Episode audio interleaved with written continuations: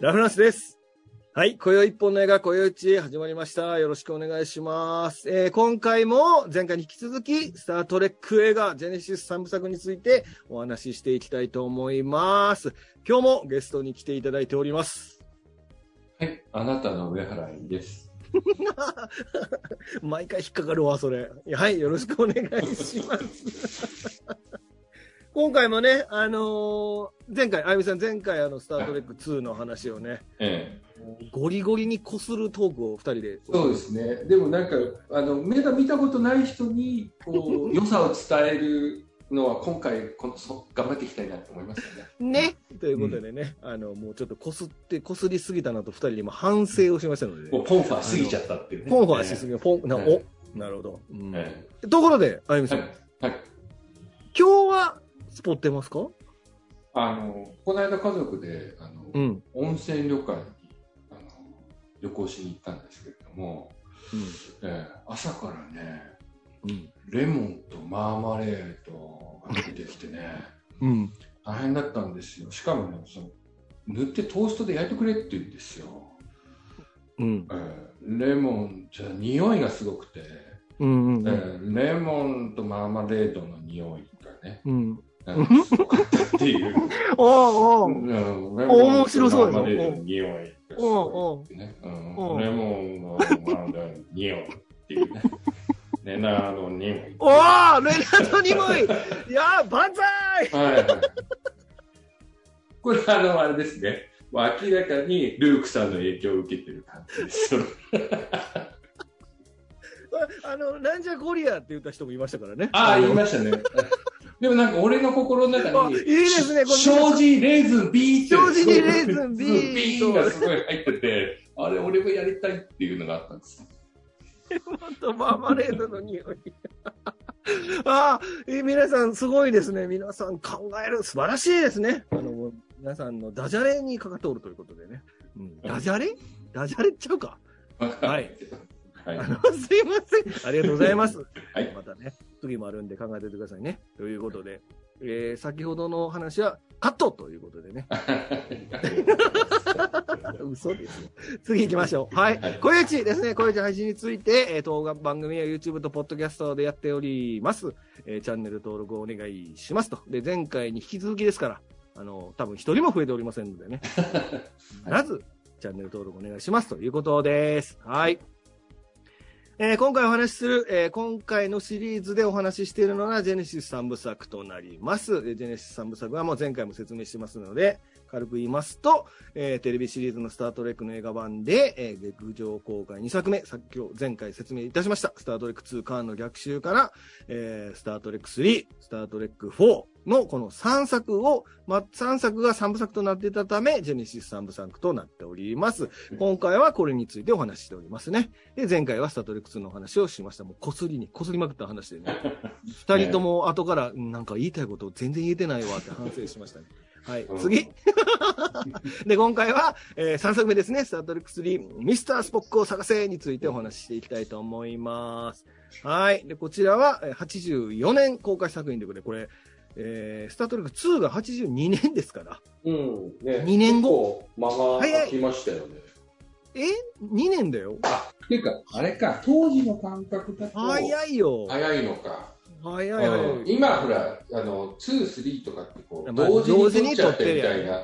当時の感覚だと、結構あっという間に出てきたって感じですね。言われてそうですよ。だってそんなの、JJ 版だとこんなポンポン撮ってないですもんうね。ん、確かうんに確かに。そうです、そうです。なので、84年公開で105分、割り短いですね。で、今回監督が、んえ、何でしたっけ？レモン？ん？何？ね。うん。ねレモンとうんマーマレードの匂い。えー監督はレモンとマーマレードの匂いことレナード・ニモイ。となっておりますね。まあ、スポックですね。ですスポッね。ク役のレナード・ニモイが監督しておりますと。で、脚本は前回に引き続き、まあ、ハーブ・ベネット、あ、違うか、ハーブ・ベネットですね。で、制作総指揮もハーブ・ベネットで、音楽がジェームズ・ホーナー、結局ジェームズ・ホーナーのの話全然しなかったって。ほんまや。今回も引き続き、ジェームズ・ホーナーですわ。もう本当にこの人、名スコア書きますから。うん。あはいで、結構、くせ者映画が多いんですよね。またねあの、エイリアン2とかね。はいはいはいはいはい。あー銀河伝。説クルールとかね。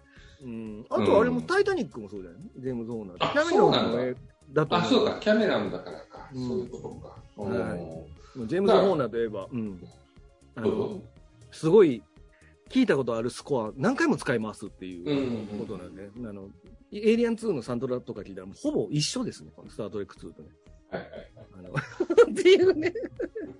使い回し、フレーズ使い回し職人って言って、まあ怒られますけど。もう今なくなってね、もう今なくなったんですよ、ジェームズ・ホーナーはね。リフ職人みたいなね。うんそうそうそう。違うわ。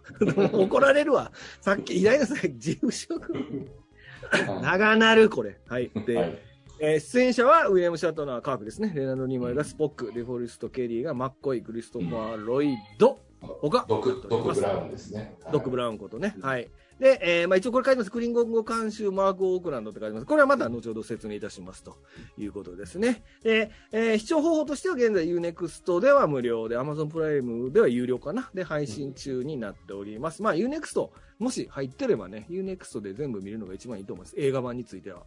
ややこしいの、ドラマ版になると Netflix で見れたりするっていうあややこしい。うんはい、となっております。はい。で、ストーリー、あらすじですね。えー、殉職したスポックの宇宙、言うと思った。殉職したスポックの宇宙葬を行い、悲しみのうちに帰還する。えーしかし、スポックの棺は、ジェネシス装置によって生まれた新惑星に軟着陸し、その肉体は魂のない状態で再生していたと。で、スポックの救出を司令官に掛け合う科学だったが、軍機によりジェネシスへ行く、近づくことは禁じられていたと。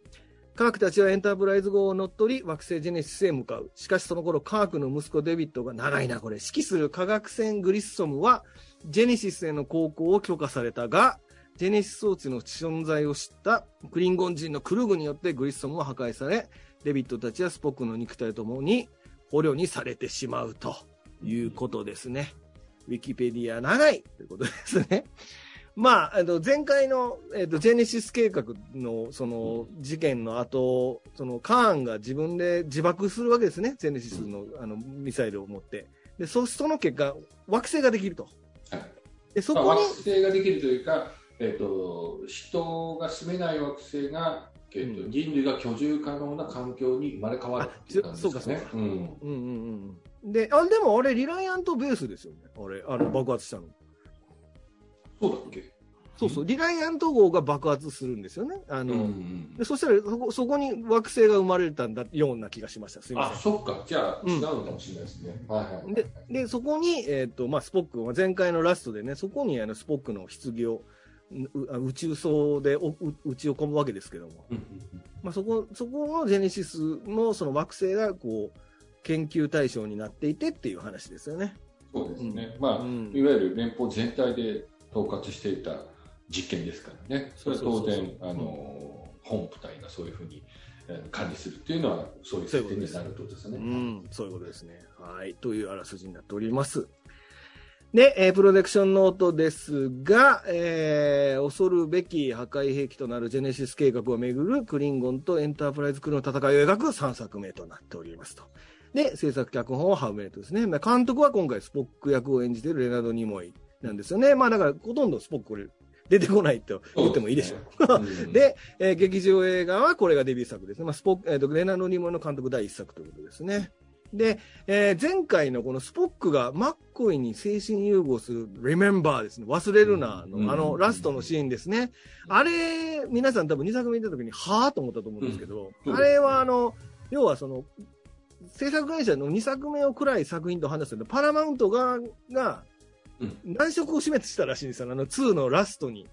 あんなにスポック殺すってどういうことやねんっていう。あんなに暗いラストど、暗いラストはないんじゃないのっていうことを言われら言われたらしいので、まあ、それを納得させるために、なんかよくわからへんけど、希望が残るような意味で、曖昧なエンディングとしてあのシーンを入れたらしいあじゃあ、最初から精神融合でうん、っていう話ではなかった。最初からこの3、3、まあ、もちろん、なんか、なんかあったらあれをネタにしようと思って、一応伏線として置いといたっていう、置いといたっていうし、あれがこんなシーンになるとはってことなんですけどそうですね。だから、あの、まあ、僕はほら、あの、この前の2の、あれの時でも言ったんですけど、3を先に見てるっていうことなので、初めて見た時はそうは思わなかったみたいなんですけど、あの、この間、あこの収録のために、えっと、それは順番通り2、3って見た時は、うん。うん、その忘れるのは、うん、あの、単純に俺のこと忘れないでっていうふうに聞こえるなっていう演出かなと思う。そうなんです。ぐらいでしたよね。うん、うん、そうそう。だからその演出は割とちょっと苦し紛れっていうか、その映画制作会社を納得させる苦し紛れの演出だったっていうことだったっていうのはね、今回僕も調べたら、本読んだらそういうこと書いてあったんで、なるほどなとかと思って。うんということですね。で、まあ、3作目は2、えーまあ、2と同じく興行収入で良い成績の7650万ドルの興行収入を得て、で、えー、レナル・ニモイはその後ですね、まあ、これ別に脱足ですけども、スニミベイビーっていう監督をしているということで、レナード・ニモイは監督としても、こう、才能を発揮し始めるとそうですね。また、スリーベイビーが、スリーベイビーが受けますからね、これは、ね。受けた。うん。あれも大好きですね。うん。あれ、誰派ですか？トム・セレコ派ですか？うん、やっぱそうなりますよね。あれ何だっけ？リチャ何、何グッテンバーグやったっけ？あの、ポリスアカデミーの人。はいはいはい。忘れで、またね、あの、あの、セリと、あと、あの、2の、あの、うん、カスティアゲで、未来警察だったかな。そうですね。ああ、なんかこう、変なつながりやねと思いながら見てたりとかね。あの、銃がバーンと追っかけていくやつですよね。あの、くだらない映画。大丈夫ですかでも今カットしていいですか？大丈夫ですか？うん、いいですよ。多いとか言えよ。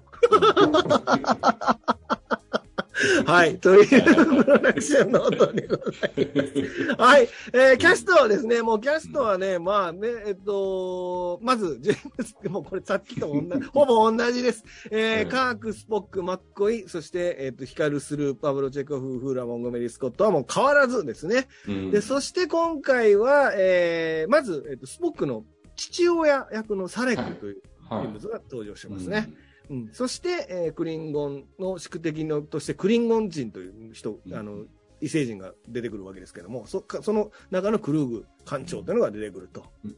うん、でそして、えー、この科学調査艦 USS グリソムに乗り込んでいる、えー、まずカークの息子のデビッド・マーカスと、そしてこの、えー、あゆみさんがいろいろ言いたい、サービク、前回の続き、サービクが出てくるわけですけども、なんかちょっと見た感じ全然違う、雰囲気変わりましたね、変わりましたよね。なんかこう、まずね、まずね、可能性作じゃなくなったんですよ。エロくなくなっちゃったんですよね。これは、全く違う人がサービクを演じる。だから僕ね、キャストが変わったら変わることってあるじゃないですか、シリーズで。うん、それはあるんだけど、なんかね、逆であってほしかった。あの、いや、まあ、えーとまあ、あのご説明しますと、そのサービク役のカカースティアレイが2がの時点で、まあ、降板して3には出ないことが確定して、別のキャスティングになってるわけですけども、まるで違うキャスティングそうなんですよ。あの Back to the、それこそね、 Back to the Future ネタはね、これ、ちょっとありますけど、ジェニ,、ジェニファーが変わったっていうね、うん、ジェニファーはワン派なんですけどね。それ、この間誰かも言ってたな、うん、僕、スリー派ですよ。ああ、そうそうそう。そういうのあるじゃないですか。まあ、そういうののこう走り方みたいなところあるかもしれないですね。ある程度、あの、シール変わったら、お前ちゃうねんみたいな。僕でもほんま3回ぐらい見ないと、この人サービクって分かりませんでしたからね。あの全く違う人やと思って見てましたからね。ああ、そうそうそうそう。最初分かんなかったんですあ、だって、ね、このサービクは、だってキャラ、キャラ自体も変わってるから、あの、うんうんうん、前回のサービクと。うん今回のサービクはもう純、純バルカン人っていう感じです、ね、ああ、そう。だから前回は眉毛が上がってないんですよね。そう。カースティアレの時は。で、今回の3になったら急にあのバルカン眉毛になってて、あれ？みたいな、うん、うん。そうなんです。だから前回は、まあちょっと前回ので話しそびれましたけど、からサービクは、だからその、もともと設定上はそのロミュラン人とバルカン人のハーフの設定だったらしくて、で、それがその2の、まあ、その撮影もされてたらしいんですけど、どどうやらカットになったらしくて、うん。なんかその、ロミュラン人の設定があやふやになっちゃったんですよね、そのあー2のところは。うん。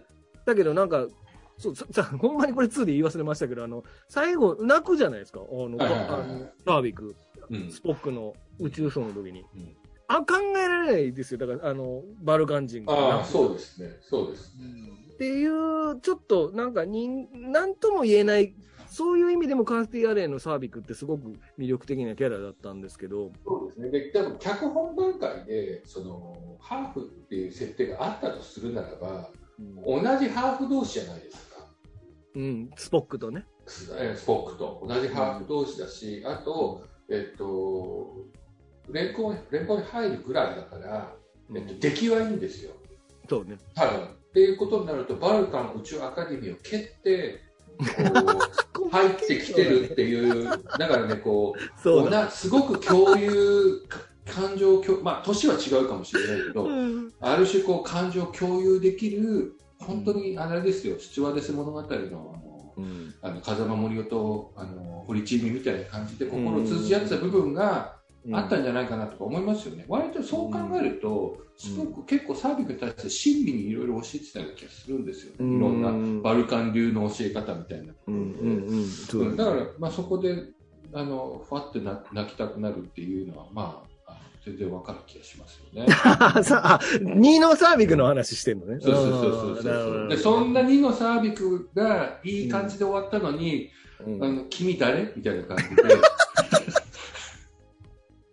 いやいや、でも、めっちゃいいですよ、彼女ね。うんあもうそうなんですよいいんですけどいいがゆえになんか余計こうちょっとなんかこう心に引っかかるのがあると。で、2のサービクとは違うってことですよね。そうですんでで同じサービクなんですよね。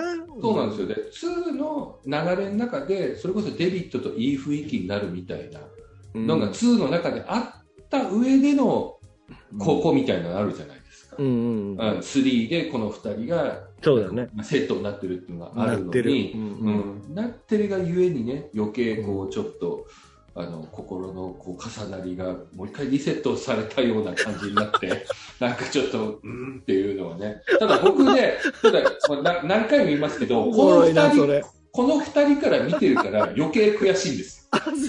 最初に3から見てるから、まあここんなに可愛かったんや、2のサビ君みたいな風に後からなるっていうね。うんうんあのー、6にもポラリスって確か出てくる。あ彼女ももともとはサービクの設定だったって言いますもんね。ああ、そうなんですね。うんはいはいはいまあ、クリンゴンじゃないや、えっと、バルカン人の女性士官というのは、割とサービックっていうのがよく出てくるというか、はい。はいはいはいはい。ことですね。いや、まあ確かに今回からサービックはちょっとキャラが変わっておりますということですね。うん。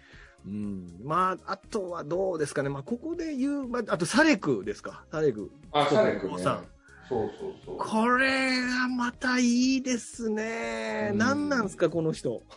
もう、もともとテレビシリーズではロミラン人かなんか演じてた人。ああ、そうなんですね。うんうんうん。いや、あの、こう、TMG のサレクの人いるじゃないですか。ここの人でしょ。あ、えっ、とね、ああのなんかね、それってリブートのサレクの人だったと僕は思ってるんですけど、本当？あ、違ったかな？同じ人やと思うよ。あ TNG のサレクは。うん。うん、だからこの人はなんか威厳があるんだけど、うん。あのなんか急にあの、えっ、と、なんだっけ、リブートの方でサレクをやった人って、あ、JJ 版のサレクは。そうそう、JJ 版のサレクやった人、なんか急にオブライエンが痩せた人みたいうんになってきて、ちょっとあの、ペヤングみたいな顔してますペヤングみたいな顔して、急に、いつも目が驚いてるみたいな、わかる。なんかあの、およよって顔してますおよよって顔しててうん、親父感ゼロですよ。うん、ここの、このサレクに近い人を持ってきてくれれば、もっと良かったのにな、とか。このサレクうまいです。なんつったらいいんですかね。この、なんていうの、その感情を奥底に閉じ込めたバルカン人なのに、だからな、基本的には表情変えないじゃないですか。はいはいのに、なんかわかるんですよね。なんつったらいいのかな。うんこう、息子のことを、思ってるみたいなのが。すごいね、いいお坊さんみたいな感じでね。確かに確かに。うんまあ、神秘的な、バルカン人ってなんか神秘的な種族っていうのも結構この映画にはすごく出てくるんですけど。そうですね。ちょっとやりすぎぐらいの感じで。やりすぎな感じの。後で言いますけど。ですねでああとね、吹き替えでね、あの僕が見たバージョンだと、えっと、納屋五郎さんっていう、あわかりますよ。あの、あのー。そう、銭形。で、納屋さんって銭形演技とチャールトン・ヘストン演技っていうのがあって、うんうんチャールトン・ヘストン系のあの、こう、朗々とした感じがまた合ってるんですよ。うんうんうんえうんーそこちょっと、も良かったなと思います。ちょっとやってもらっていいですか？あの、カリオストのいいところ、銭形で。え？え、どこやろうかな？迷うなよ遅いね あなたの心ですよ、そこは。そうそうね。そうね。いや、そのどっからやろうかなと思って。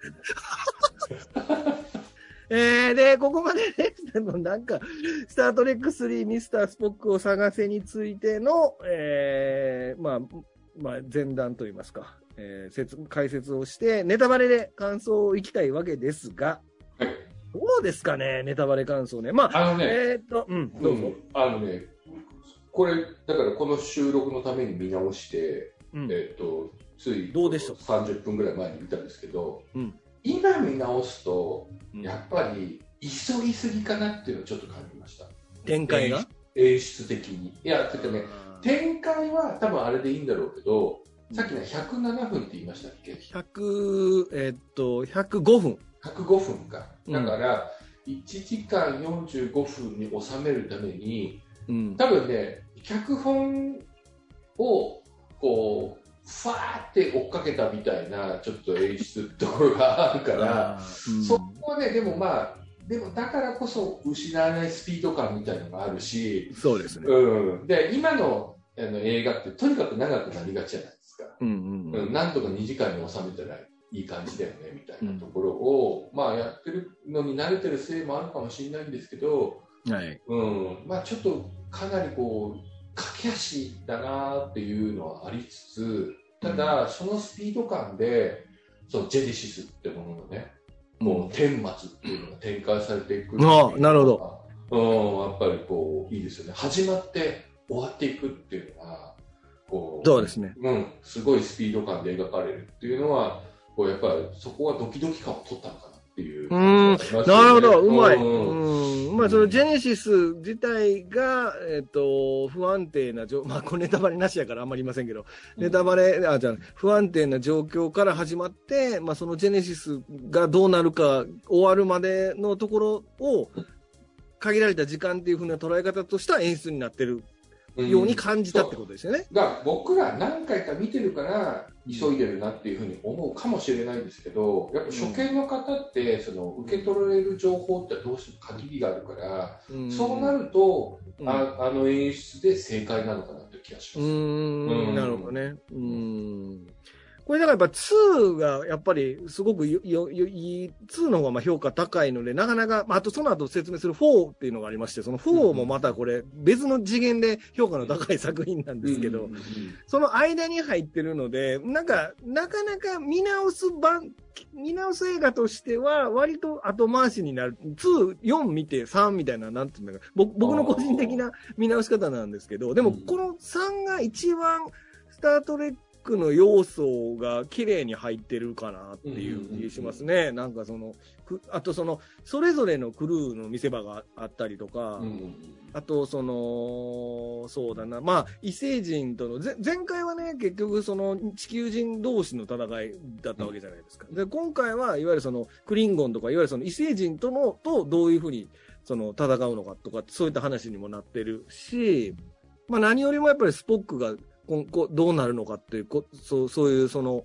あの、サスペン、サスペンスじゃないな、スポックがどうなっていくのかなっていうエピソードが主軸に置かれているので、まあ、なんか、こう見ててドキドキワクワクするっていうか。まあそうですね。で、うんあの構成上は、えっ、と、まず、えっと、真ん中で割とバスッと分かれてて、うえっ、ん。と、まあ変な話、ジェネシスに行くまで、うん。ジェネシスについてからっていうところで、こう、うん。ビシッと分かれてるところは、あの、ローグワンみたいだなっっていうのをちょっと思ったのと、ね、あと、えー、っと、前半は2つのストーリーが並行なんですよね。えー、っと、ジェネシスに行きたい人、ジェネシス周辺にいる人っていうのを、パラレルで描いて、で、それが全部ガッ集まって、物語がぐわーって動いていくのが、えっと、後半っていう感じですよね。で多分、評価が低いっていうのは、そのどうしてもその前半ってあの話をパラレルに進みたりとか、うん、うん、っていうところがねどうしてもこうドライブ感を生み出せないあのところもちょっとあるのかなっていうところがあるんですけど、うん、そのなんかストレスが実は後半でガーって流れるから、うん、まああのなんだろうなえっと、ちょっと難しい構成にわざとなってるところがその若干その評価が低いせいなのかなっていうのはちょっと思ったりしますけど。ね。まあ評まあ、評価別に低くはないんでしょうけど、やっぱ2と4がちょっと異次元の評価の高さといいますか、そういうところで、この3は極めてこう SF 作品として一本、SF 作品の一本としてよくできてるっていうか、ね、そうですね。あとあれですよ、なんかあの、僕はこう、なんか3部作って言いながら、すごく2部作プラス1っていうイメージでこの3部作見ちゃうんですけども、その2部作だと考えた時に、ここが一旦完結編みたいにちょっと思えちゃうような感じがするんですよね。そうなると、まあそうですよね。うん、そうなると、えっと、ジェダイの復讐よりも、帝国の逆襲の方が評価が高いみたいな、なんかそういうところもあるのかな、みたいな感じは、ちょっと思いますけどね。うん、ああ、なるほど。うん、そうですね。まあ3部作と言いつつも2部作プラス1っていう考え方も、まあそれは4の時にお話ししますけど、うんそういう考え方としてもよくまとまってるってことですよね。そうですね。うんなんというお話になってますかね。まあ、ネタバレなしでこんなとこでしょうかね。うん。はい。ということで、で、これ、で、ここからはじゃあネタバレありでいきたいと思いますね。ネタバレありで、スタートレック3ミスタースポックを探せの、ここに注目ということで、まあ今回も5つですね。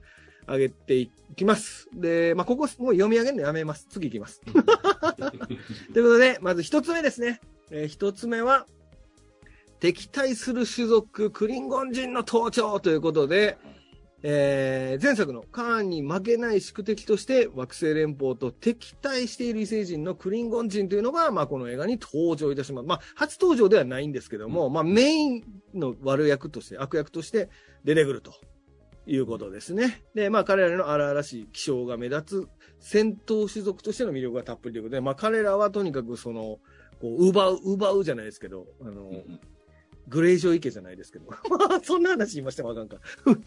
ゲームオブスローンのグレージョイ家じゃないですけど、まあまあ、この、要はその戦闘種族として敵は支配するとか、奪うとか、そういうこう、好戦的な種族ですね。そうですね。あのが出てくると。うん、モデルは明らかに北方騎馬民族です、ね、ああ、なるほどね。うん、で、多分あの、ヨーロッパの人は。ドスラクだな。うん。あ、ごめんなさい。ああ、まあでもそうかもしれないです。あの、うん、いわゆる、チンギス・ハーンの侵略っていうのをすごいこう歴史的にも心理的にも恐れてるってのがあるみたいなんですよね。それまあ、フン族とかいろいろありますけれども、もうなんかいわゆるイデオロギーからも生活習慣から何もかも違うやつらが、こうしかも残虐なやつらが攻めてくるっていうのをこう SF 風にアレンジしたのがクリンゴンっていう感じですよね。うん、うん、ですね。まあまあ、でもこのクリンゴンのキャラがもう非常にいいですよね。もう最初からまあ、もう憎たらしいっていうか、うん。で、まあ、このクルグ艦長にしてるのがさっきもあのキャストのところ言いましたけど、その、えっ、ー、と、バックトゥザフューチャーの毒でおなじみの、クリストファー・ロイドが、まあ、演じ取るわけですけども。えー、当時はわかんないけど、うん。なんか。わかんなかったですね。あ当時はわかんないですよね。ただ、見返すと、マーティーとかって言い出したらどうしよう、ね、言わねえよ。1.215ワットとかって言い出したらどうしよう。エンジンだけ狙えよそうそうそうそうそうそう遮蔽装置を解除するんだ、マーティー出したらどうしようみたいな。いや、声が全然ちゃうねんな。だから、その、毒の声が。そうよ、小泉高信じゃない。もっとダミ声やねん、毒は。うん。この、このね、クルグ艦長のキャラがもう最高で。最高ですね。ザ・クリンゴンって感言ってもいいんじゃないかなっていう感じですよね。うん、もう問答無用で死ねとか言う,、言うしさ。で、僕ね、そこわかんないんだけど、聞きたかったんですけど、えっ、ー、と、はい、クリンゴンがこのメイクになったのってこっからなんでしたっけ？いや、違うんですよ。これね、僕、ワン見ましたけど、ワンもこのメイクでしたね。あ、そうなんだ。じゃ映画版からこのメイクになったかな。む昔のクリンゴンは、えっと、あの、黒く塗ってひげ生やしてるだけです普通にただの、うん、ただの人間みたいな、そのジョークがありますからね。あの、ディープスペース9でね。あ、はいはいはい。ディープスペース9で、ウォーフが、まあこれごめんなさいね。見てない人にあれですけど、ディープスペース9でウォーフが、いわゆる、あの、この TNG のこのテレビシリーズの、カーの、カークの時代にタイムスリップするっていうエピソードがあって、その時には出てくるんですよ、そのテレビシリーズのクリーンマーとその時にみんなに言われるんですよ。あれ？お前と同じ種族だよねって言われて。全然見た目違うんやけどって言って、あの、なんか、はあ、何も言うなって顔するっていう。っていうシーンがあって。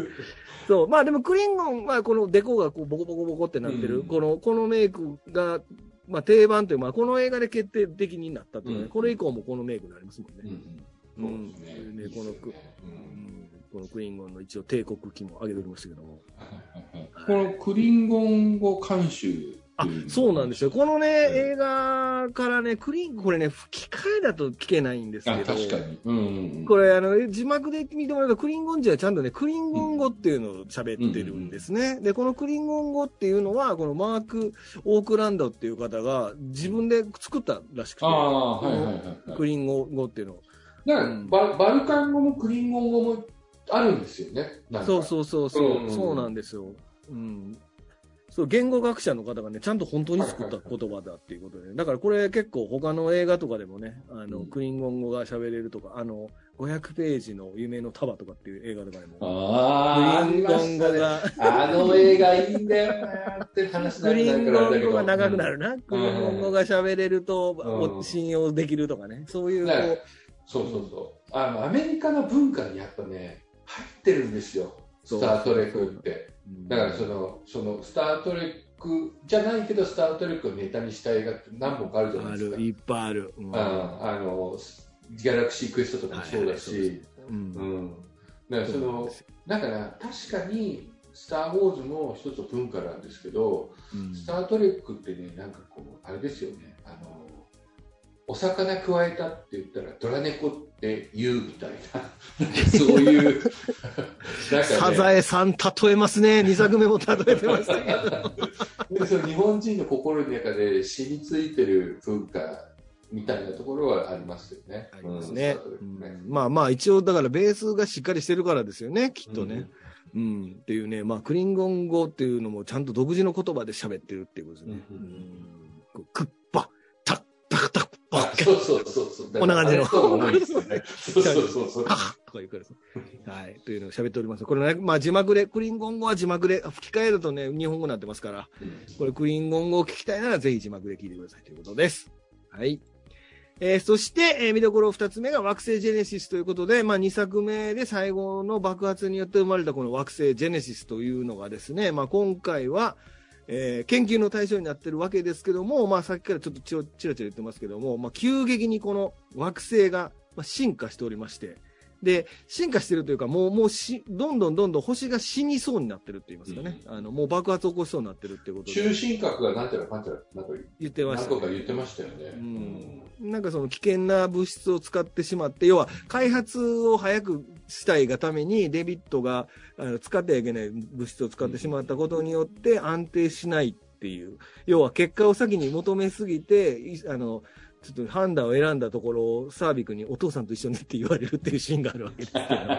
そうですね。言われるわけです。で、まあ、急激な成長を繰り返してるわけです。まあ、ここに実はそのスポ、宇宙層を行われたスポックの棺があるわけですね。うん。魚雷の中に入ってる。うん。まあ、死体ですよね。死体がある、あるはずなわけです。で、そ、その死体も、あの、このジェネシスの成長とともに成長を始めていて。うんっていうところですね。で、まあ、あの、魂が、これ、まあ、冒頭に話があるんですけども、その頭の中身が空っぽになっていて、うんうん、で、それは実はその、2の忘れるなのシーンですね。リメンバーって、あそこで、実は、あの、スポックの中身は、魂は、えーマッコイの方に行ってるとうんいうことで、そういそうのマッコイの魂、マッコイが今頭の中に2つの魂が入ってて、空っぽのスポックの体があって、まあその両方をバルカンに連れていかなければいけないということで、うんまあ核が動くということですよね。ということで、まあこの惑星ジェネシスの、あ、どうぞ。あいやいや、まあ、あれですよね。ただ、やっぱりこう、アメリカの映画とかヨーロッパの映画で絶対にこういう聖書用語が出てきたときは、うんそこにモチーフを取ってますから、うんうん。まあ、ジェネシスって創世記だって話をちょっと2のしましたねうんで、神は7日間で作るけどみたいな話あったじゃうんうないですか。んうんで、やっぱりその、か聖書のその7日で作るっていうのが完全な形だとしたら、うん。やっぱりその3日で作るみたいなのはすごいいびつな形だと。なるほど。だからやっぱりその、ある種こうジェネ、惑星ジェネシスが早く滅びてしまうっていうのも、これはもう神の、えー、と采配であるとか、うん。えーっていうところの、あれはどっかに必ずあると思いますけどね。ああ、まあやっぱり神、神のようなことを人間がやってはいけないっていうか、うん。もうそもそもその科学っていうのはどうなんだみたいなのって常にあるんですよね、そうん。のキリスト教社会では。えうーん、ダーウィンはダメだみたいなところから始まって、うん。だからまあ、うんそういうところもそのいっぱい SF っていうのはその芸術に対するそのうん批批評とか批判とかっていうのはあるうんので、うんまあ、そういうところもこうある種こうスター・トレックのすごく SF らしい部分かなっていうのをこう、あの示しているようなこう設定だなと思います、なるほど。だからサイババ嫌いなんですね。うん、それはインドだから 違うわ。髪の毛の量 あがあ、チリチリしてるから。少ないから。いつかこれ怒られると思う。あそこジェネシスすれば、バーって持ってくる。あそこにジェネシス打ち込むの？まあちっちゃいジェネシスバーって入れるる、生きてるものは死んでしまうから。あ、そっか、打ち込んじゃはげちゃうんだ、逆にダメですよ。うんサイババに打ち込んだら、なんか違うの出てきますから。全部ビルーティンになっちゃうかもしれないね。全身が、もう、うんダメです、それは。うん最後はネタこするな いやいやいや。はい。ぁ。ということですね。まあ、この惑星ジェネシスが、まあ、いわゆるこの、その創造と破壊といいますか、そういったものの、うんまあ、モチーフになっていて、えーそこに、えーっと、スポックが絡んでくるということですね。うんはい。そして、えー見どころ3番目ですね。3番目は、スペースドッグから抜け出せ、クルーズの見せ場ありですね。これ、、これですよ。うんこれ、もうこの、スタートレックの、まあ、エンタープライズが関わるエピソードとしてはもうこれはうん最高ですね。まあ、なこれって何やった話なんですけど、まあ、これはいわゆるその、カーンとの戦いの任務の後に、エンタープライズが、まあ、スペースドックで、前はその船が係留できる。うん。まあ、港ですよね。港ですが、すんげえで、でかい宇宙、うん。宇宙船といいますか、あるスペースドックと呼ばれる施設があって、うんまあ、そこに帰ってくるわけですよね。あの、うんカそカーンカークたちがね。そもそもその、スター・トレックの世界って、えっと、地上に着艦しないんですよね。そうです。基本的には。まあ、建造浮かんだまんも、ま。そうです。建造しているのも宇宙だし、えっと、ちじゃあ地上からどうやって乗り込むのっていうと、まあ、作品によってはそのロケットみたいに乗り込むやつもありますけど、はい基本的には転送でやってるんですよ送で乗る。はい。ええうんで、転送で宇宙まで来てって言うと、じゃあ港はどこにあるの？じゃあこういうふうに衛星軌道上に向いてるって形そうそうそう。だから、はエンタープライズとかの船のデザインも地上に降りるデザインになってないじゃないですか。そうです。これ、プラモ買ったら割とめんどくさいんですよね。あの、あ、そうなんですよ。立たへん。なんかこう、で必ず下に、なんかこう、なんか台穴が開いてて、そうそう。台にこう、あのブリッジみたいなのに通して、台座に乗っけて楽しむっていうのが、僕は食玩のやつ8あの10種類ぐらい全部まとめてねヤフオクで買ったんですけど、全部台座に乗っけるんですよ。んそうなのよ。だから、もうどうしようもなかった時、ひっくり返して置くしかないですよね、これね、うん本当ね。だそれがやっぱりでもね、ザ宇宙船ってとこがあるんですよね。その、そうあのね。ヤマトも自立しませんよ、だってあれ。ああ、まあ、ただ、ヤマトは、あの、基本的に、あの、一回飛び立ったらずっと浮いてますから大丈夫ですよ。そっか。で、あとあれなんですよ。ヤマトは船だから、着水はできるんですよ。そっか、そっか。うん。そうそうそうそう。なるほど、なるほど。うん。うん。ただこれ着水もあんま考えてないです、着水もあんま考えてない。まあもちろん海から出るスタあの、あります。エンタープライズもあるけれども、基本的にはそのために作られてないから。スコッティめっちゃ怒りますからね。錆びるぞ、言うて。そうそうそうそうう海の中におったらね。そうそうそう。シールドが大変なんだろうけどね。また違うシールドですけどね。うん。はいということで、まあこれはだからスペースドッグにに係留されたエンタープライズが、まあスポックを、たの、その、亡きがスポックの体を取り返しに行くために、えールール、まあ、行ってはいけないと言われたジェネシスに行くことになるわけですよね。うんうん、で、そこで、えっと、そそのスペースドッグが出るためにクルーの力を借りて、みんなで、要はその軍機違反をして、うんうん。えー彼らはそのスポックを救いに行くっていうシーンなんですけども、うん。ここでのその、に出てくるね、最新鋭艦の USS エクセルシオ、エクセルシオールっていうのが出てくるわけですけども、うんうん。この船との二人、この二隻の攻防戦、うんうんうんうん。これもまたいいですよね。このスペースドッグの門が開くまでの、あの、何、スコットのこう暗号をずっと、ルルルルピーってやるシーンとかも、もう最高に好きなんですけど、僕。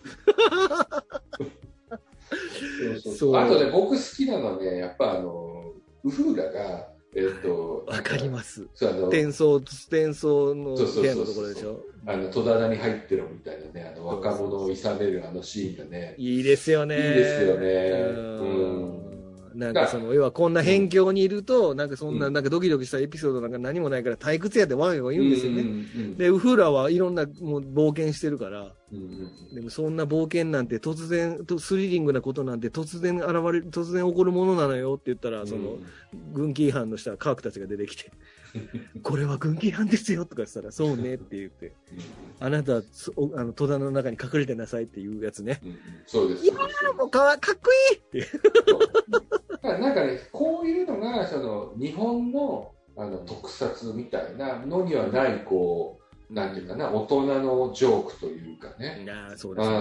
ん、そこがまた、こう、スター・トレックの魅力いいですよねありますよね。人間ドラマですよね、まさにそこはね。ううんん。あと、スルーが柔道技見せるところとかね。あの実は強いですからね。強いってそれはね。そうそうそうそうそうそうそう。あれもかっこいいですよ。そうそうそうそそうう。うんそうなんですよ。ここのシーンも最高ですね。あとやっぱりこの、全員私服でエンタープライズに乗っていくっていうね。そうなんですよね。ここもまたいいんですよね。うん、あの、やっぱあの、カークの趣味の悪さが出る。趣味の悪さっていうか、いや、俺この服好きですよ。なんかこう、なんて胸どないなってんねん、そ、れ。蛇腹の服ね。蛇腹の服ね。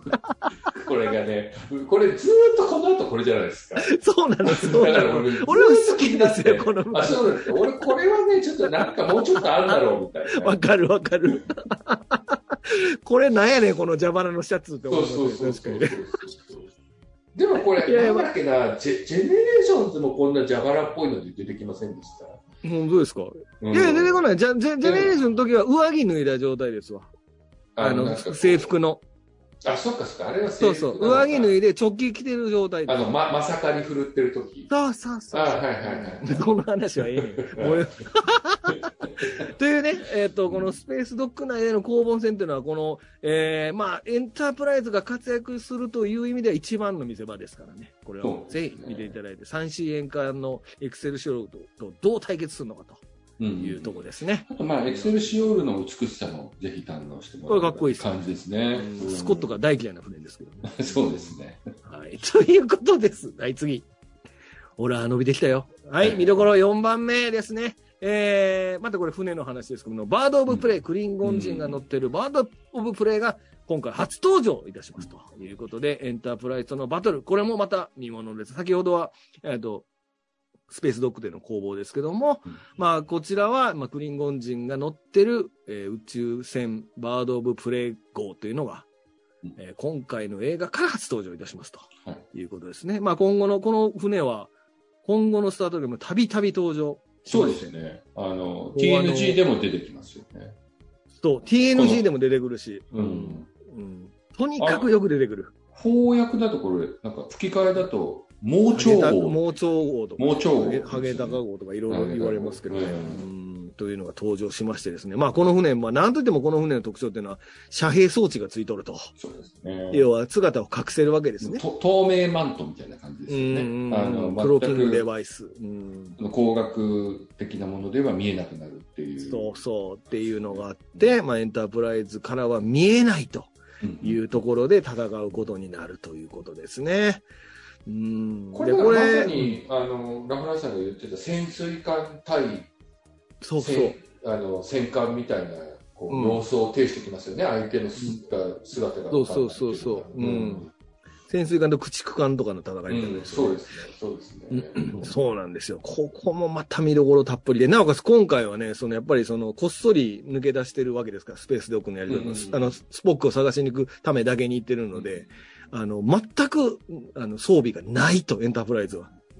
あの、クルーも4人しか乗ってなくて、だから、4人しか乗ってないから、ない上に、ほとんどその、あの、こう、目的地に行くためだけのプログラムしか組んでないから、あの、もう武器とかもほとんどない状態そうですね。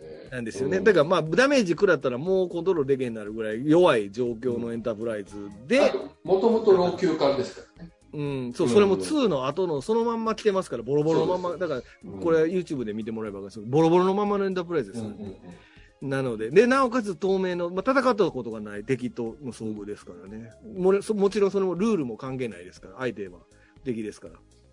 というところで、えー、この満身創痍の装備で挑むエンタープライズとバードプレイの戦いはぜひ見ていただきたいということですね。まあこれで各艦長は実際にこの、まあこれ別にネタバレが言ってもいいわけですけど、まあ、あの、船を捨てるというね、もうこの船を捨てるですよ。2回言いましたけど。これ、どうですか？僕もこのシーン、毎回最高なんですけど。でもやっぱね、このこの戦いになる前に、うん、あれでしたっけ、えっ、ー、と、息子死んじゃうっけ？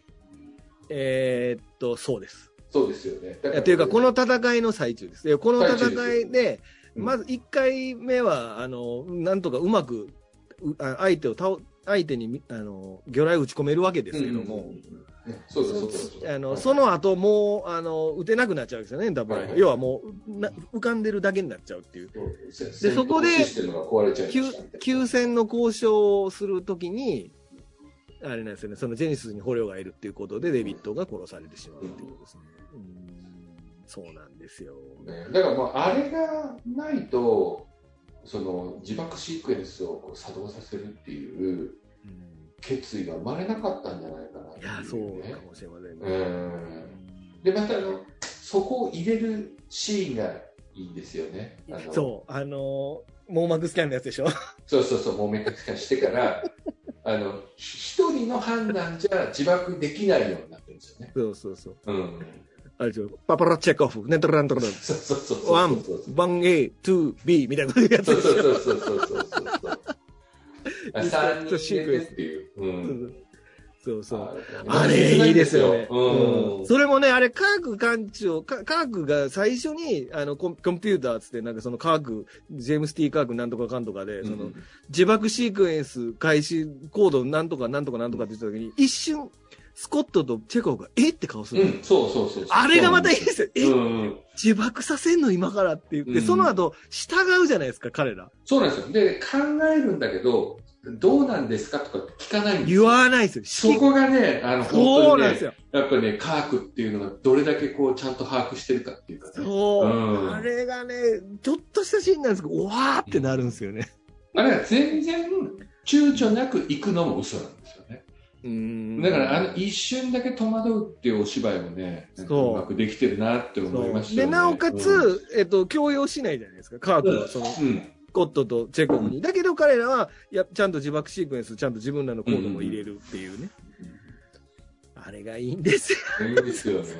でもあれ不思議なのは、あの、スルーは上級士官じゃないんやと思いました。あのあなんだっけえっ、ー、と。スルーとウーラより、うん、上ですね。だからチェコフとスコットの方はね。そうですね。えっと、3番目がスコッティなんですよね。3番目がスコッティです、ね。うん。で、まあ、その後はまあ同じなのかもしれないですけど、まあ、まあ、そこで、あのスコッティにそのシークエンスが預けられてるっていうのは、うん、まあ、3番目だからっていうのはまずある。まあ、もしくは部署、部署、部署ごとなのかもしれませんね。だから部署ごとでの上官なのかもしれない。艦長とブリッジと機関室ごとの、それ、そ、そ、そその所属分野の一番偉い人の承認がいるのかもしれませんね。あ、そうですね。あとはその、結局スポックとかカーグがこう地上に行った時に、えっと、ブリッジで指揮を取ってるのは誰が多いかみたいな確率でいくと、まあ確かにスコッティの次は、えっ、と、加藤になるのかなとか思ったりもするんですけど、まあそこは、まあいたからみたいなところはあるのかな。ね、ウフラーも入ってませんからね、あの自爆シークエンスの時ね。そうそうそうそう。うんもしくはもう先に用意させてるのは転送の準備とかさせてる可能性ああ、そうかもしれないですね。特にウフラはそうですよね。転送の準備してる可能性ありますからね。そうですね。マニアックな話とんな、これ。いや、あの自爆シークエンス最高で、自爆シークエンスの後のエンタープライズのこう見事な散り際といいますか、こう、僕ほんまにね、船が爆発して泣きそうなの、この映画だけですね。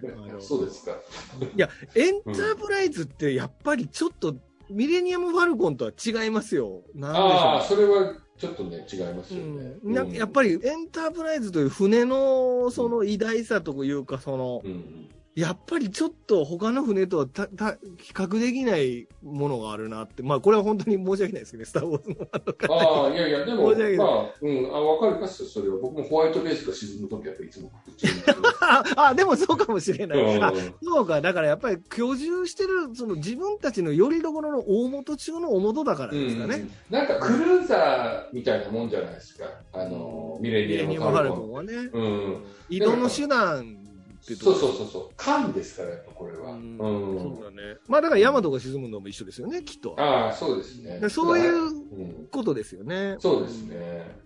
だからこのエンタープライズがね、自爆する時のこのシークエンスはもう本当最高で、転送した後の夕日越しに、あの、落ちていくエンタープライズをプロが見てるのもさ、言うじゃないですか。本当にこれでよかったのだろうか。あ、そうそうそうそう。あ、だからシークエンス入れたくせに後から聞くんですよ。それもなんかね、こわーっと思って。言うんかよ、うんうん、で、マッコにちょっと慰めるんです。君は大善のことをしたんだって、うん。選択が間違ってないみたいな。選択が間違ってない。あの、あれなんですよ。めっちゃええこと言うやんけど。こう、あの、シーンのつながりもうまくできてるなと思って。うまくできてるよ、あれ。あの、あの、あれなんですよね、こう、あのバード・オブ・プレイのクルーがエンタープライズに戦争で入ってくる、その、えー、1分前ぐらいに自爆を仕込むんですよね。そうそうそうで、これからダモするから、うちのクルーを転送とそっちに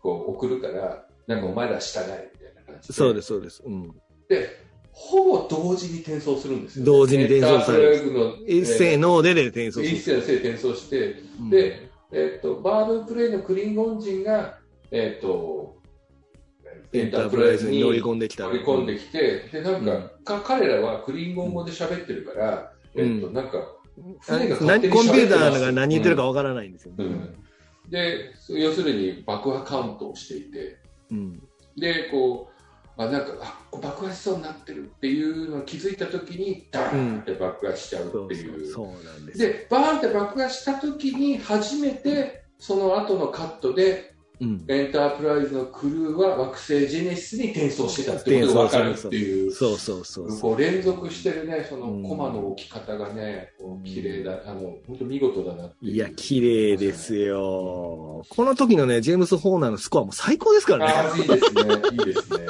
うん、もう泣けんねんっていうシーンですね。はい。っていうね、もう本当にこのエンタープライズ号の今回のこの最後、のシーンはもう本当に名、名、名では済まないぐらいの名シーンですからね。ね特殊効果もすごいから、この爆発する時のね、この円盤部分がこう、じりじりじりじりって焦げてってドカーンっていくシーンとかね。あれは CG にないね。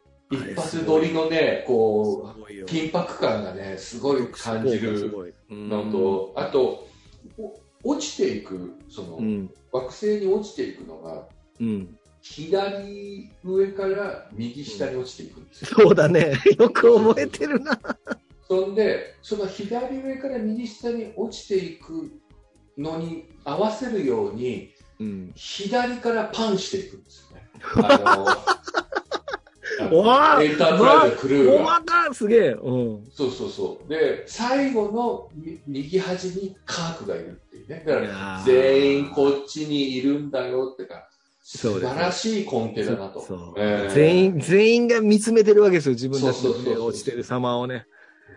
いやー、これは名シーンですよ。すね、本当にこれは名シーン。というのがね、見せ場の4つ目となっております。みまだまだ喋れそうやな、ここ。ぜぜひ見てほしいねはいはい。はい。ということで、そして、えー見どころ、これラストですね。5つ目がカークとスポックで、まあ、これは2作目と同じテーマですけど、うん多数の野球と少数の野球ということで、えーまあ、惑星ジェネシスとともに、えーなえーと頭の中中身のないスポックはどんどんどんどん成長しとると。まあ、この成長してる時に、えっ、と、これですね、サービックがずっと付き添うわけです。この、あの、んなんていうんですか、こう、んスポック君に。子供かスポックちゃら、んどんどんどんどん大きくなってるスポックに。うんそうそうそう。で、まあ彼に、いわゆるその、えっ、とバ、バルカン人は、大丈夫ですか？待ちましょうか。あと30分だけいいですか？はい。あ ごめんなさい。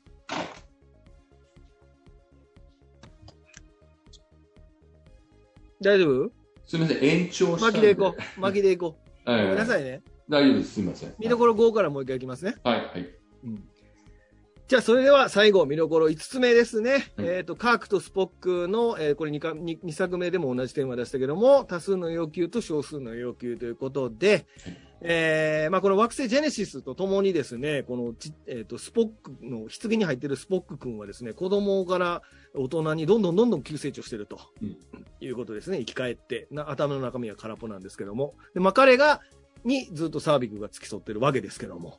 器だけなんですよね、こう肉器体だけ。っていう。そうそうそうそこに魂は入ってない。ねねなぜカトラでしたっけ、カトラですね。カトラを持って、魂はカトラですね。そう。でその魂は、えー、とさっきもおっしゃってましたけど、ドクター・マッコイっていうのの中に入っていて、うんっていう、それをいよいよマッコイの中から器だけの、えー中に移していこうっていうのがそうです、そうですうそうですね。うん。で、ここで、だからそのサービックと、その、あの、中、器だけのスポックは、二人でこう、えっと、そうそうそういいるわけですけど、まあ、彼が、だからその、バルカン人は何でしたっけ ?2 年に1回、7年に1回。7年に一回かはい、ポンファーっていう。ポンうん。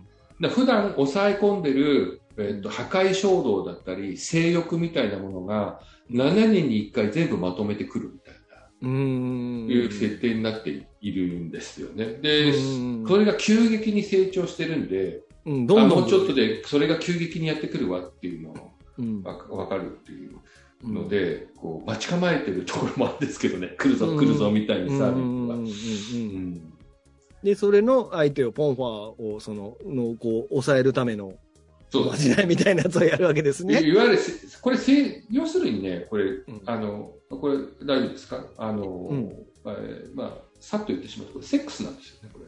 あ、そうなの？ここれもうあの指先をこう重ね合うっていう風なこう緩い表現にしてるんですけど、えっと、なるほど。いわゆるバルカンの精神官能ってこうお互いの意識を共有し合うっていうのあるじゃないですか。うんうんうん。あの顔に指をそれこそあのさ最後マッコイにカトラを預ける時も精神官能するっていうサインはあの顔を指でこうポイントをやってますね押さえるみたいにやると、うんお互いの心を共有できるとか記憶を共有できるみたいになって、うんでうんこれは多分、なんだろう、お姉さんの手ほどきですよ、言うなれば。コンファーを迎える、あの、だ彼に対しても。だから、うんまあ言ってみれば、ここで、えっ、と、ロストバージンした感じになる。あの、なるほどサービクを相手に、この器のスポックをね。うんっていうふうに、もう、あの、指をだ若干、こう、男性のシンボルみたいに見立てて、うんこう、さするような仕草をするっていうのは、やってますね。うん、これ明らかにそう感応してる時にそういうイメージのことがされてるなっていうののあんまりこう子供も見るんです、スター・トレックって。うんうんと生々しくならないギリギリのところで止めてるのなるほど。またうまい演出だなって僕は見ながら思いましたね。うんその相手のサービクが2のサービクじゃないと。そうそうそう。それが実験人形ダニー・オスカーみたいな、あの、2の、あの、可能性作みたいな、こう、バチバチのセクシーな 女だったら、いいシーンになったなより良かったのになってことですか？うん、そうなんですよ。もういいですけどね、今回のサービク。まあまあええ逆にこう、油っ気が抜けた感じになる大人な感じだした。うん。ここになんか性的な感じもないですから、彼女の場合は。うん非常にバルカン人らしい。だから変な話、こう、こう、あくまで処理っていう感じでやってる。なるほどね。うん。まあ、というね、まあ、スポックがどんどん成長してるわけですけども、うんまあ、そこを、まあ、科学が、えっ、と、うんまあ、船を、船と息子を引き換えに助けに来ると。そうですね。でそして、その危険な任務で、えーえーにも、クルーたちもついてくるということですね。で、そして、まあ、結局、まあ、結果としては、まあ、クリンゴンの船を奪って、えー彼らはその船で、えーバルカン星に行って、スポックとマッコイの頭の中をごあの融合させるという儀式に挑むわけですね。ででもあれでしょ？ここに至るまでのもう一個、あの、うんラフランスさんの泣きポイント。何？あビームを放て。あそうそうそう。あれですね、あの英語だと、サイフース、ジョハあね。ああ、そう、クリンゴン語で言うってことなんですね。そうそうそうそうです、そうです。クリンゴンのクルグ艦長のモノマネで、あの、転送させるっていう、もう名シーンがあるわけですけども。うんうんまあ、その後ね、ああの、ううんん。スポックが、眠ってるスポックにね、ちょっとマッコイがね、話しかけるシーンがあってね、そこもまた泣けるんすよ、なんかあの。マッコイとスポックってのは、基本、あの、スタートレック好きとしては、もうな、一番、犬猿の仲やっていう二人なわけですけども、そこも面白くてね、一マッコイとまスポックはぜ仲悪いんですけど、うん。血の、緑の血の化け物目っていうタイプじゃないですか、マッコイはね。ううんん、だけど、そのマッコイに自分を預けるっていう、そのうんスポックはね。で、で、うんスポック、で、その、あの、こう、意識のないスポックに向かって、そのマッコイはその、お前がいないとやっぱり寂しいって言うんですよね。うん、そうですね。これ何回も見てう、何何回も見て泣けるようになってきました。うわー、マッコイってなっちゃうって話なんですけど。実はね、一番かたくななのがマッコイなんですよね、この3人の中で。うん。あの頑固っていうか、頑固です。頑転送固キャラ転送嫌いですしね。そうそうそうそう、頑固キャラって、そのいや、何でも理性ですよ、効率的ですよ、理論ですよ。っていうスポークと思いきや、うん。実はそうじゃなくて、マッコイの方がこうい一番こう頑固やだっていうところもね、うん。ある種こう、逆にその2人が結びついていく、だんだんと結びついていくことのうん。あの楽しみにもなってくるそうですね。だからやっぱこのマッコイとスポックがどういうふうに、あのーこう、つながっていくかっていうのは、多分ど、どんな、だからリブート版でもそのシーンがありますもんね。なんかね、シュートキャラなんですよね、どっちかっていうと。うん。シュート、シュート目キャラで、こううるさい感じで、うん、で、あれですよね、あの、に、嫁として入ってくるのが、う こんう、バルカンみたいな、そういう感じもなんかあるような気がします。あると思いますね。まあだからカークとマッコイで、で、えー、スポックとカー、まあカークとマッコイ、カークとスポックの間柄ですもんね。だから。うん。うん。いや、いいですね。まあ、ということは、やっぱとね、えっとね、これだけをちょっと言いたいのは、あの、はいスポックが目覚めてですね、こう、カトラが心に入って、入って。えっと、うん、スポックとして、うんあの、魂のあるスポックとして目覚めたときに、はい。一番最初に目線が合うのは、サービ はい。そうです。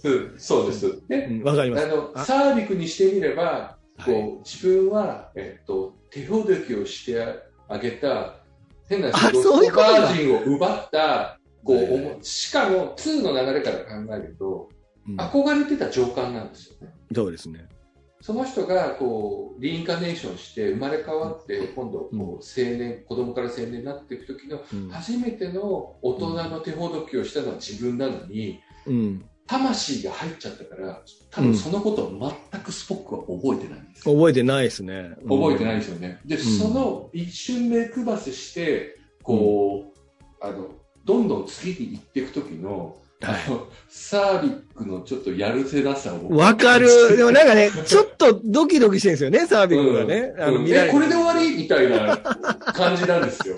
わかでもるわかる。、そこはバルカン人だから、まあねそれで終。わりっていうことに顔をくぼらせたりはしないんだけど。しません。もちろんしませんね。うんでも一瞬目、目落としますもんね。そうなんですよああ、やっぱり、予想はしてたけど、やっぱりみたいな。時 わかりますね。確かにう。んうんあのね、バルカン乙女の切なさっていうのは、ね、そうですね。すごいこう、染み入りますよね。で、それもあった上で、この写真の、ねそうですうん。ね。ですね。うんうん。まあ、だから、スポックが結局は、その、まあ自分が、いわゆるその、えー多数の少数の意見より多数の意見を、が優先されるという心理にもと、理論にもと、論理に基づいて、クルーを助けたわけですよね、2で。そうですね。そうですね。だけど逆転なんですよね。うん科学は、その多数の要求よりも少数の要求の方こそ、方が優先されるっていうことで、スポックを助けに行くといううんうんうんうんことで、そうですね要は逆になってるっていうことですよね。うん。っていうことをスポック自身に言うわけですよ。一人のものの要求が多数のものの要求よりも重かったからだっ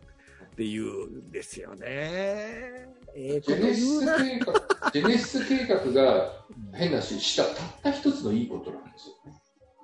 なるほど。ジェネシス計画がこう発動、ジェネシス計画というか、ジェネシスが発動されたことによって、うんこう混乱と破壊しか生まれなかったんだけど、はいはい。でも、その混乱と破壊のあれによって死んでしまったスポックが蘇るっていうう。ん。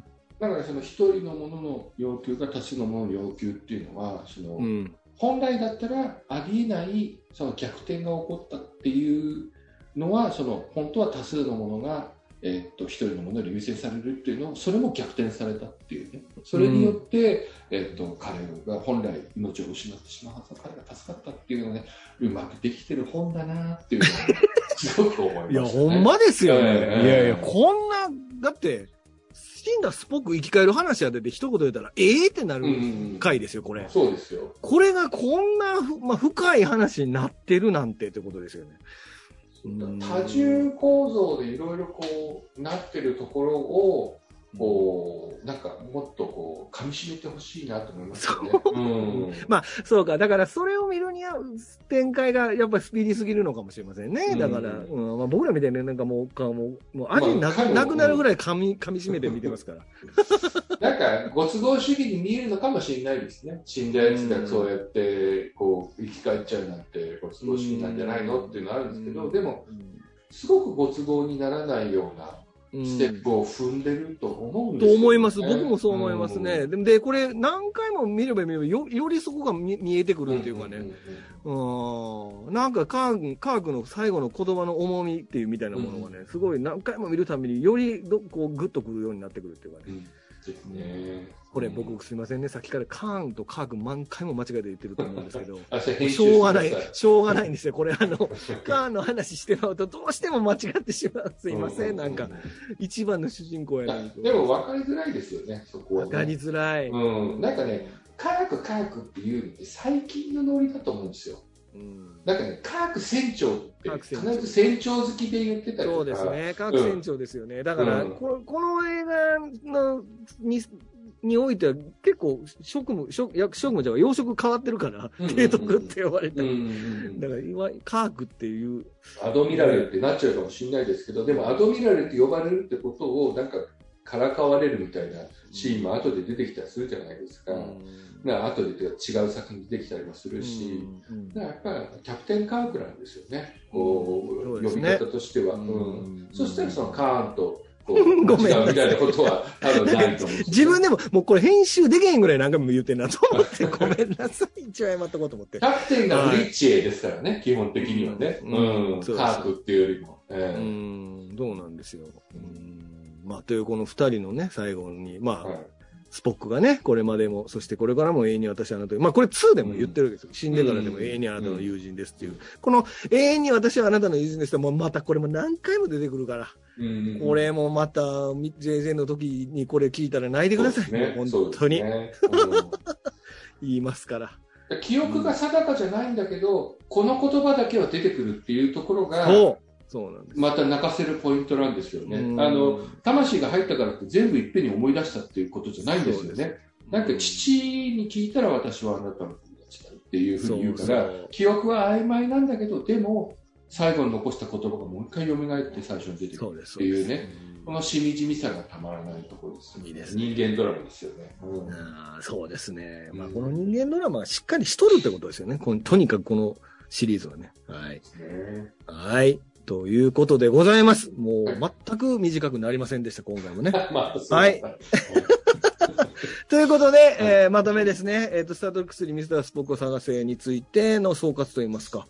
どうですか？今回は割とちゃんと言ってたんちゃう？喋れたんちゃう？これ。あそうですね。あと、2よりは。で、1、あ2、3、この3部作の1、2で大断言を一回ここで迎えるので、はいはいうん、あのー少なくとも、えっと、2を見たら3を絶対見てほしい見てほしいですね。うん。なんか、まあ、2は2で、そこで終わっても全然いいんですけど、ちゃんとね、うん。3はね、そこをきちんと、あの、続編として見事に回収してるというか、うんね、あの、うん、大団円、本当おっしゃる通り大団円になってると思いますからね。うんこれもぜひ3はね、見てほしいと思いますね。いいんじゃないのこれ。いいんじゃない？いいんじゃない？ええんじゃない？え？あ、ごめんなさい。そうなの？